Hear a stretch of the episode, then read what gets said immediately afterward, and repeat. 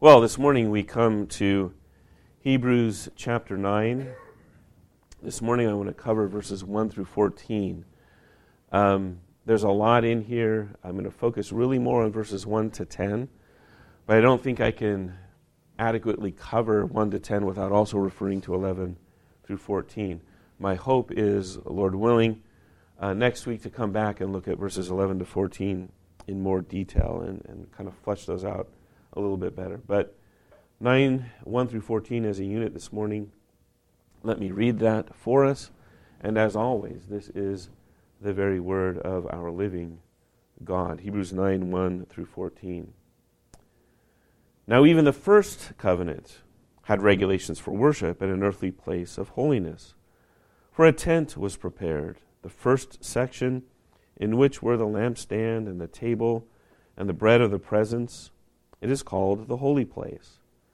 Behind the second curtain was a second section called the most holy place, having the golden altar of incense and the ark of the covenant covered on all sides with gold, in which was a golden urn holding the manna, and Aaron's staff that budded, and the tablets of the covenant. Above it were the cherubim of glory overshadowing the mercy seat. Of these things we cannot now speak in detail these preparations having thus been made, the priests go regularly into the first section, performing their ritual duties. But into the second, only the high priest goes, and he but once a year, and not without taking blood, which he offers for himself and for the unintentional sins of the people. By this, the Holy Spirit indicates that the way into the holy places is not yet opened, as long as the first section is still standing which is symbolic for the present age.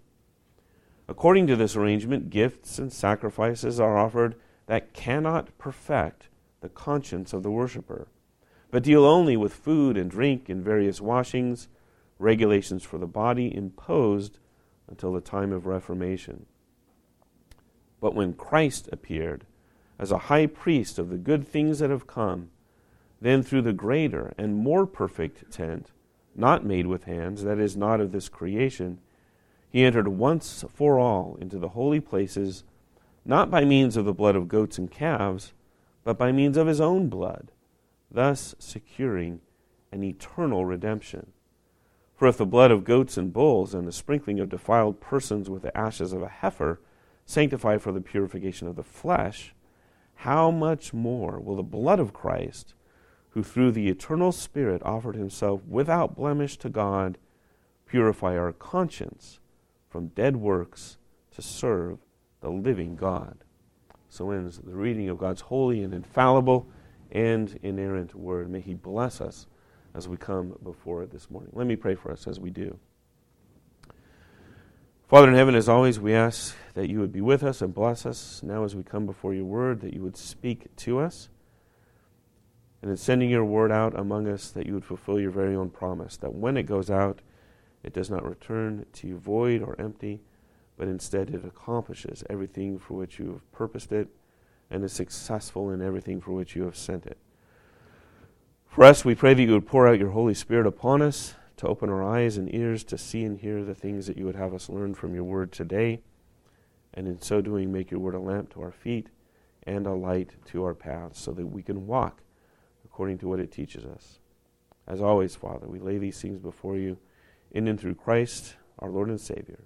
Amen. Well, it's been a few weeks since we've been in Hebrews together, so let me recap a little bit of, of where we've been. Back in chapter 7, uh, Jesus is compared to Melchizedek, that mysterious figure from Genesis, the priest king of Jerusalem or Salem. And Jesus is shown to be greater than him, greater than the Old Testament priests, bringing true righteousness, true peace, offering a better sacrifice himself uh, once for all time. And then the author moves on in chapter 8 to talk about that high priest, Jesus, who's now seated in heaven at the right hand of God, the true tent set up by the Lord. So the earthly tent is just a copy, it's just a model, it's just a pattern of that reality in heaven. And there, Jesus has a better ministry in that better tent, that true dwelling place of God, ministering there a better covenant, the one that was promised by Jeremiah.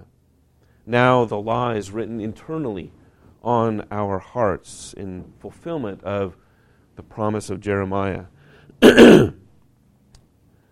internally rather than externally on stone. And now the law is effective in the lives of God's people. And that is in contrast, of course, to the external law, which the author call, calls weak and useless in making God's people perfect. So the author in chapter 9 is going to continue to flesh out this idea, this, this new reality in Christ. And in doing so, he takes us inside that tent, that tabernacle. and I think by implication, the temple also. And he talks about the structure of that tent. He's not talking about the outer courtyard or anything else, but as the priests go into the tent, what is there? And he brings this up to teach us something about, of all things, you might have caught it there in verse 9. This is symbolic for the present age. So I want to begin this morning by, by looking at two ideas to give us some context. The ideas of, of time, this age, the age to come, but also the idea of a, a space, a layout, an architecture of a holy, sacred space. And then move on to how the author uses the temple as an object lesson for us to teach us some important things, and then Jesus' role in making those things real and possible for us. So let's talk about these concepts of time and place that the author is using. I took an elective class in seminary specifically about Old Testament worship. And one of the cool things about it was the teacher pointed out how you see this regular repeated pattern in the Old Testament of sacred things, sacred um, people, sacred objects, God, of course, who is holy in himself, but also sacred times, sacred places, the sacred times we see in the regular celebration of the Sabbaths or the regular celebration of the feasts um, or the years of Jubilee, sacred times set aside by God, but also sacred places, really focused on and centered in one place, the tabernacle, or eventually the temple. But there were other unique sacred spaces that we see in the Old Testament. Um, Eden itself, the ark that Noah and his family took refuge in. Uh, the burning bush was a sacred spot. And um, even Mount Sinai, as God gave the law, sacred times, sacred spaces. And the author is kind of drawing on these here in chapter 9. I want to talk about time first. And the thing that strikes me about this passage, the thing that it reminded me of, was Ecclesiastes chapter 3 uh, in verse 11. The beginning of Ecclesiastes, you might remember, has that poetic section to everything there is a time and purpose under heaven uh, that was made into a wonderful little song. But it says in verse 11 of chapter 3 God has made everything beautiful in its time. Also, He has put eternity into man's heart, yet so that he cannot find out what God has done from beginning to end. Think about that little phrase in the middle. God has put eternity into our hearts. Last time we read during the service some sections from the Westminster Confession of Faith about when the, that God originally created man with his law on his heart. This was lost in the fall. Uh, we are corrupted. We desire only to do evil. And what God does in the new covenant, of course, is restore his law written on our heart. There's something about time as well that's similar. In the garden, there was this peace with God, this unity with God, um, and the opportunity, if, if the right tree was eaten, as we've talked about on, in our teaching time, the tree of life, to have life eternal with God.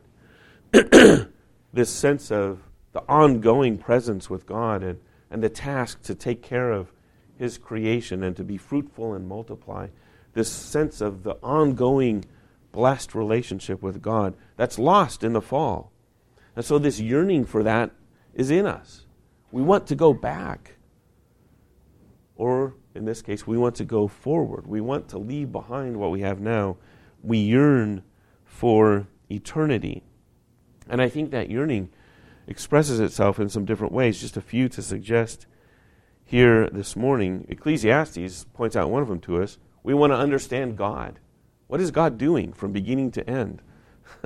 well, we can't do that. Um, we don't know the mind of God, and we only know what He reveals to us. Now, there is a remedy for this in Ecclesiastes, right there in that same chapter. He says, There's nothing better to do than be joyful, to do good as long as we live, eating and drinking and taking pleasure in our toil, our work, because this is a gift from God to us.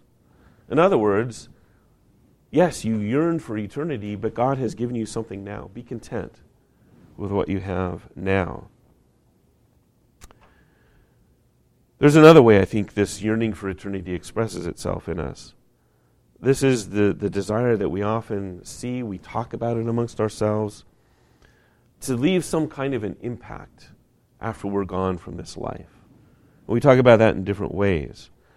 Doing something that has lasting value or impact on the world, something for our children, something for our grandchildren, maybe a business that we leave behind that we're proud of, or, or a church that is healthy and strong that we pass on to future generations.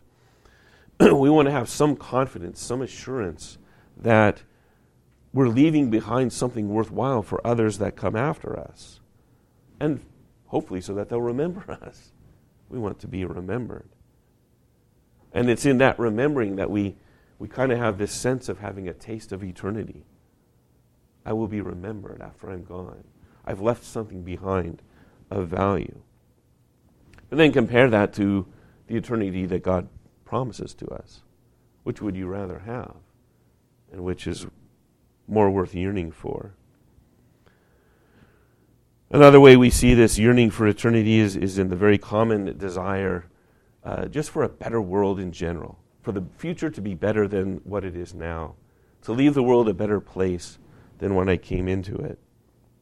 When I was a young boy, there was a song from the musical Hair that became a hit on the radio. This is the dawning of the age of Aquarius. A song that talked about harmony, understanding, peace, joy. Harmony and understanding, sympathy and trust abounding. No more falsehoods or derisions. Golden living dreams of visions, mystical, crystal revelations, the mind's true revelation. This is the dawning of the age of Aquarius. We yearn for this. we yearn for it. We create utopias. We create better worlds. when we, we work hard for them. We try to create them. We try to make them come into existence so that we make the world a better place. Eternity really is on our hearts. We yearn for eternity, for a new and better age. One of the ways this is expressed most strongly in America is in the New Age movement. That's what they're talking about a new age. it's an old religion dressed up in new clothing, but it's a longing in the hearts of mankind. I'd commend to you Peter Jones, uh, the professor, former professor down at Westminster, and his um, Truth Exchange website that talks very well and, and has some very great insights into this phenomenon in our in our day and age. Something better. Again, I would remind ourselves what the world is looking for, what they crave, what they seek. We have the answers for them if we are just willing and ready to share that with them. So here they strive for a new age, something better, something greater than what we have now. And if you look closely at what they what they prescribe to get there, it's really just more work, work, work, work, work. Meditate. Set up these crystals. Pay it forward. Do some good deed, and someone who the, the person you did the good deed for will do it for someone else. You, there's an I can't remember the company, but there's a company that advertises on television, and the advertisement is to show how great and charitable and wonderful they are as a company. And it's a, co- it's a commercial that you know, it starts in the early part of the day. Someone's out jogging, and the paper boy threw the, the old lady's paper in the bushes. And so he does a good deed and retrieves it for her and takes it to her. And then the old lady goes out shopping and she does something nice for somebody. And the person that she does nice for somebody holds the door open or, you know, whatever it might be. And this is balderdash. Because you and I both know that just because I do a good deed doesn't mean that crotchety old lady is going to do a good deed for someone else. She might be selfish. But this is this is the desire, the yearning for something better, the yearning for eternity. It's a context. This is think about these things as we come a little closer to the text this morning. The other idea is space, the architecture, the layout. and he presents this to us in the Old Testament tabernacle. Spends five verses, verses 1 through 5 of, of chapter 9, describing the, the two sections within the tabernacle the holy place with the table for the, the showbread, with the menorah, the lampstand, with the altar of incense, and then the most holy place where the Ark of the Covenant is. Two sections where the priests serve God. The first, where the priests go in daily, they've got to keep those that menorah lit. They've got to keep the incense burning. Once a week, they have to change out the bread. But then also that inner sanctuary, the Holy of Holies, where the high priest goes in once a year to offer the blood of an animal sacrifice for the sins of the people, to make atonement for their sins. One little technical thing I want to cover quickly that some opponents of, of our faith would point out as a as a error in Scripture. The author in verse 4 talks about the most holy place having the golden altar of incense and the Ark of the Covenant. Um, we know from other descriptions the altar of incense was in the holy place, not the most holy place. It was right next to the curtain that divided the two places from one another. And I have not heard of a very satisfying explanation of this. Um, but let me share with you a, an illustration that might help. Um, Think of your car parked in your driveway. It's your possession, it's part of your household goods, if you are. It's not in your house, but it's part of your household possessions. I think that's how the author is referring to the, the, um, the altar of incense. And it kind of echoes what we read from 1 Kings 6, verses 20 to 22. Go back and look at how Solomon's temple is described and the altar of incense, it's implied, is associated with the most holy place. So even though it's located outside, in a sense, it belongs to the most holy place. And part of the reason for that is when the priest goes in, he has to go in with the blood, but also with that incense that fills that chamber, the most holy place. It's not a great parallel, but maybe it'll help understand what's going on here. Anyway, the author tells us that the layout these two sections of the tabernacle is important, that it's a lesson to us from the Holy Spirit. I'm going to talk a little bit about this idea of architecture or, or the layout of a building in general before we get to that object le- lesson. I love architecture. I love looking at buildings. I look at the different, love looking at different designs and different ways things are done. Um, architects, I don't know if you know this, but they love to debate two things form versus function. Form is the artistry, the beauty of the building. Function is how is it used? if you focus on function, well, the argument goes you're going to end up with an ugly, boring building. If you focus on beauty, you're going to have a beautiful building, but you can't use it for anything. And so there's this tension between beauty and, and form. Um, something that's lifeless but useful, versus something that's beautiful but not very useful at all. There's something similar with places of worship. How much beauty do we have versus how much functionality for the purpose of worship? And more than that, when does beauty become idolatry? Um, you heard the reading from Scripture of the, the beauty of the temple. Um, when does beauty become idolatry? When do statues and paintings and carvings and artwork maybe even the magnificence of the building itself, these grand cathedrals that we see in, in cities in Europe. Um, when do they become idols and objects of worship? Um, but on the other hand, can a, can a place of worship really be functional without some beauty that communicates the glory and majesty of God? Um, something the reformers dealt with. But even more than that, is there something about the way we set ourselves up um, that's designed to teach us and to help us in our worship by its very design and setup?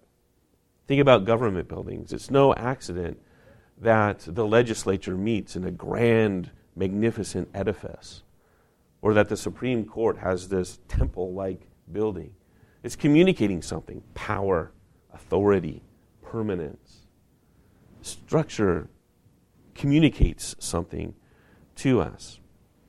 Well, what did the reformers do? They, they saw the opulence of the medieval cathedrals, they saw the idolatry that took place in them and for them. Towns and cities were proud of their cathedrals. Look at what we built. Look at our magnificent house for God. It's almost as if they worshiped the building as much as the God who supposedly lived there. The reformers saw this and, and sought to make a change, and they got rid of statues and paintings and excessive artwork and other things that might lead people into idolatry. But they didn't leave out meaning or teaching completely. A lot of what the medieval cathedrals supposedly were meant to do was teach the people through images and, and pictures, people who were illiterate and couldn't read. Um, the reformers said, let's teach them to read. That's better. They can read for themselves. But is there a, do we take out all symbolic meaning completely? And they said no. Um, we set up our churches a certain way. I, I don't think I've talked about this with you before, or if I have, it's been a long time, and I apologize. But there's a reason that the pulpit with the Bible on it is front and center in our worship spaces. It didn't used to be that way, it was off to one side. The reformers put the Bible, they put the pulpit front and center. Why? Because the Word is front and center. God's Word, Christ, the embodiment of that Word, is front and center. The, the, the preacher is behind the pulpit. Why? To submit to the Word. I'm as much submitting to this Word as anybody else.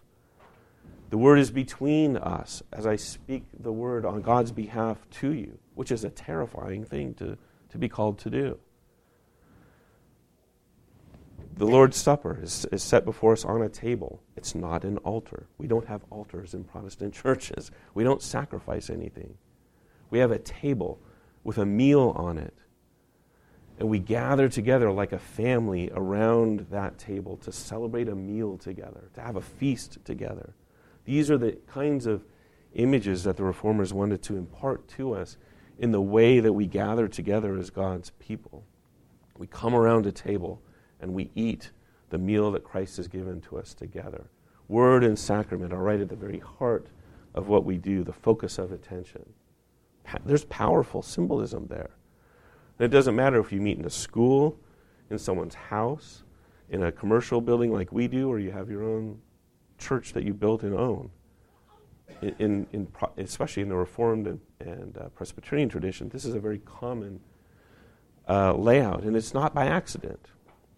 It's meant to teach us something and to keep us humble before God's Word. So there is something to be said for architecture and the way things are set up that communicate something to us and hopefully something powerful and useful. Well, the author turns us to the tent. He describes it in verses 1 to 5 and lays it before us as an object lesson for us. Some things we can note. Um, already talked about the, the description in verses 1 to 5. He does say at the end of verse 5, of these things we cannot now speak in detail. What does that imply? There's more that could be said. There's something about these things in the Old Testament tabernacle and temple that we can learn from. Things that arguably point us to Christ and his work. But he doesn't have time for that now. He's got another lesson that he wants to get to.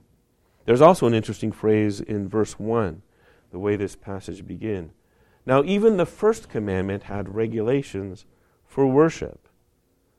Now, if I say, sitting around the table eating dinner with my family, if I say to one of my kids who's not wanting to eat his or her dinner, if I say to them, even I have to eat what's on my plate, what am I saying to them?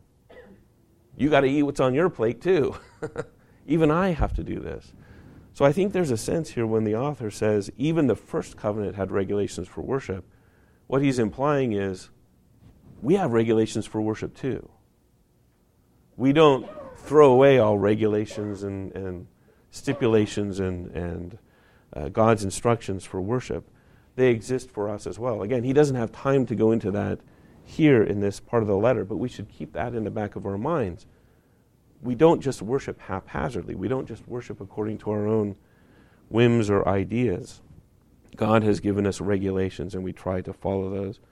And to the best of our ability, we try to do that here at Mission Presbyterian. So, he's reminded us of the layout of the tent.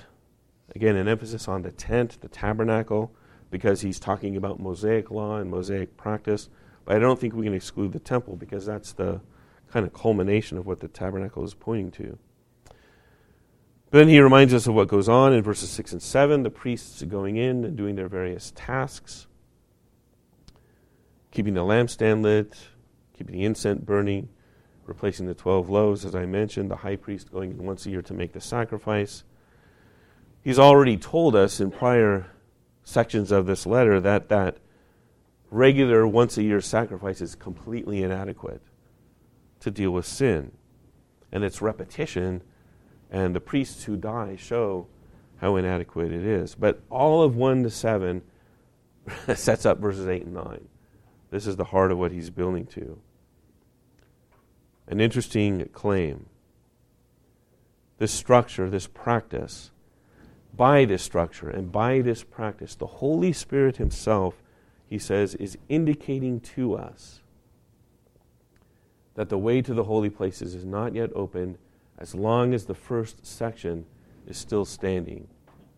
As long as that first section of the temple, the holy place, with the altar, with the menorah, with the table, with the bread on it, as long as it's still standing, as long as there's still that curtain dividing the first place from the second place, the way to holiness is closed. We can't get in. Think about that. That's a little frustrating. we can't get in until it's gone. And then he says in verse 9 that this is symbolic for the present age. The Holy Spirit is giving us a physical kind of parable, a physical lesson. As long as the temple stands, as long as it has standing, is another way to read this, the way into God's presence is shut. We cannot get to God. Our consciences cannot be purified. We cannot be right with God. We cannot be acceptable to Him. Our hearts will not be changed as worshipers of God. That worship, with its regulations, again back to verse 1, is inadequate. The laws that govern it are weak and useless. Remember chapter 7, verse 8, 18. They're weak and useless to make us into the kind of people that are acceptable to God, holy and able to go into His presence.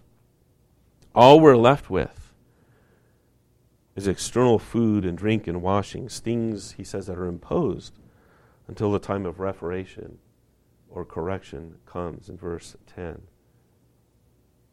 Gifts and sacrifices are offered in verse 9 that cannot perfect the conscience of the worshiper. As long as that old system stands, we cannot get to God. That's not just daunting, it's a little bit terrifying. We're stuck in this present age. That eternity that we yearn for cannot be realized as long as that old system remains in place. Our desire for eternity and our desire to be with God is thwarted. And so we resort to these other things. We, we try to supplant God. We try to know His mind. We try to be gods ourselves and leave a mark that others will remember. Or we try to make the world a better place and try to create the utopia He's promised through our own efforts and means. We're either trying to get to God or trying to be God. Our yearning for eternity drives us. But the author is saying that the lesson to us from the tabernacle, from the temple and all the practice and regulations that went with it is that as long as those things are still in place, until the new covenant that was promised comes, God is out of reach.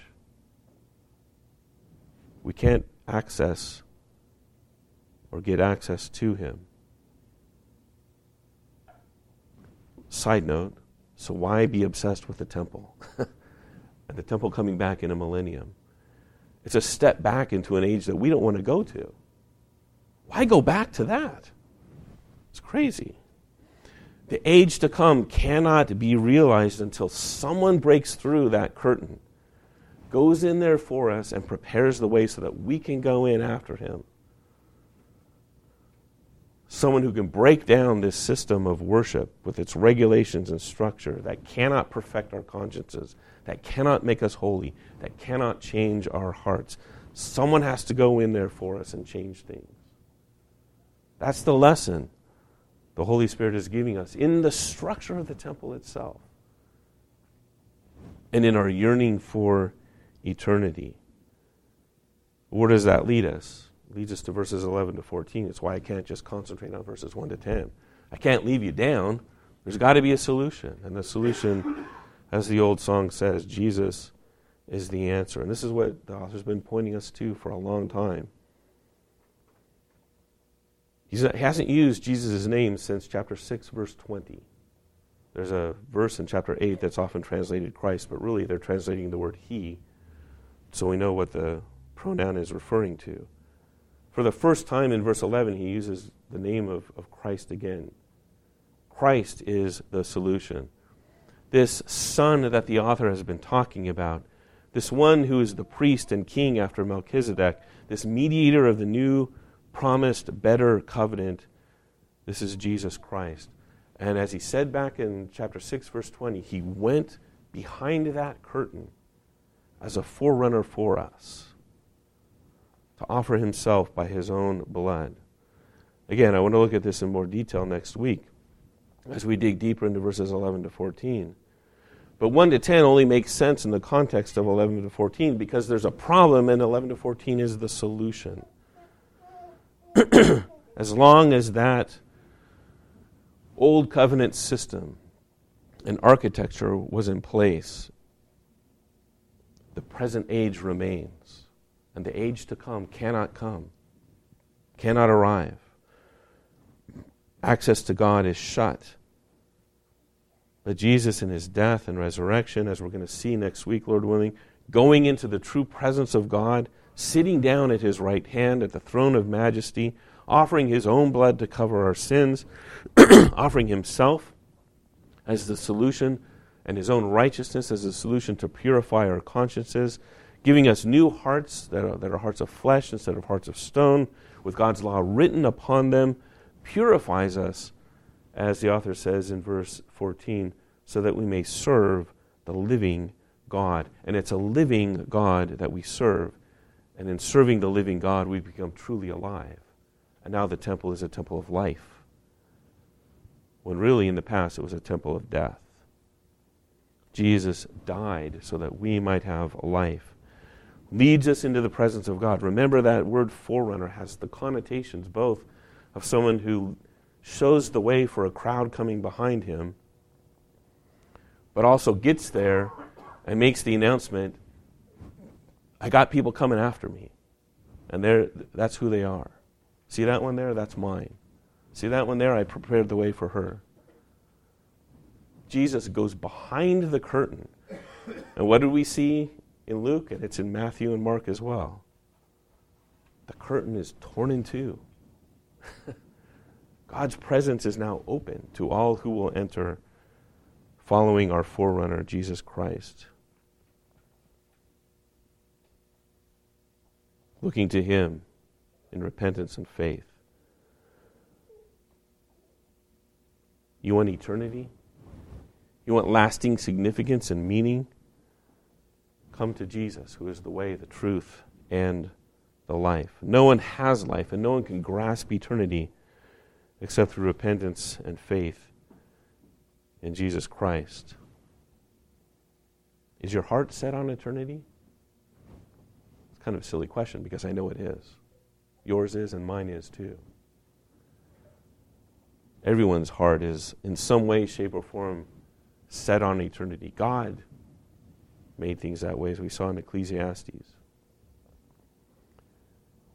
And maybe you've wanted a name or a work or something that will last and be remembered.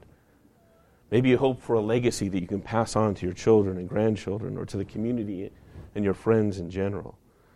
Maybe you're looking for a new age of harmony and peace and understanding.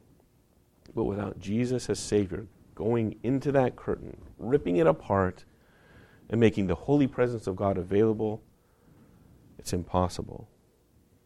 The only way into the presence of God Himself, the only way into eternity and any sort of meaning and, and any sort of substance and any sort of peace and understanding and harmony in life is through Jesus Christ. And the way is open and wide open to those who repent and believe. What's the invitation? Come on in. The holy place is open. Let's pray.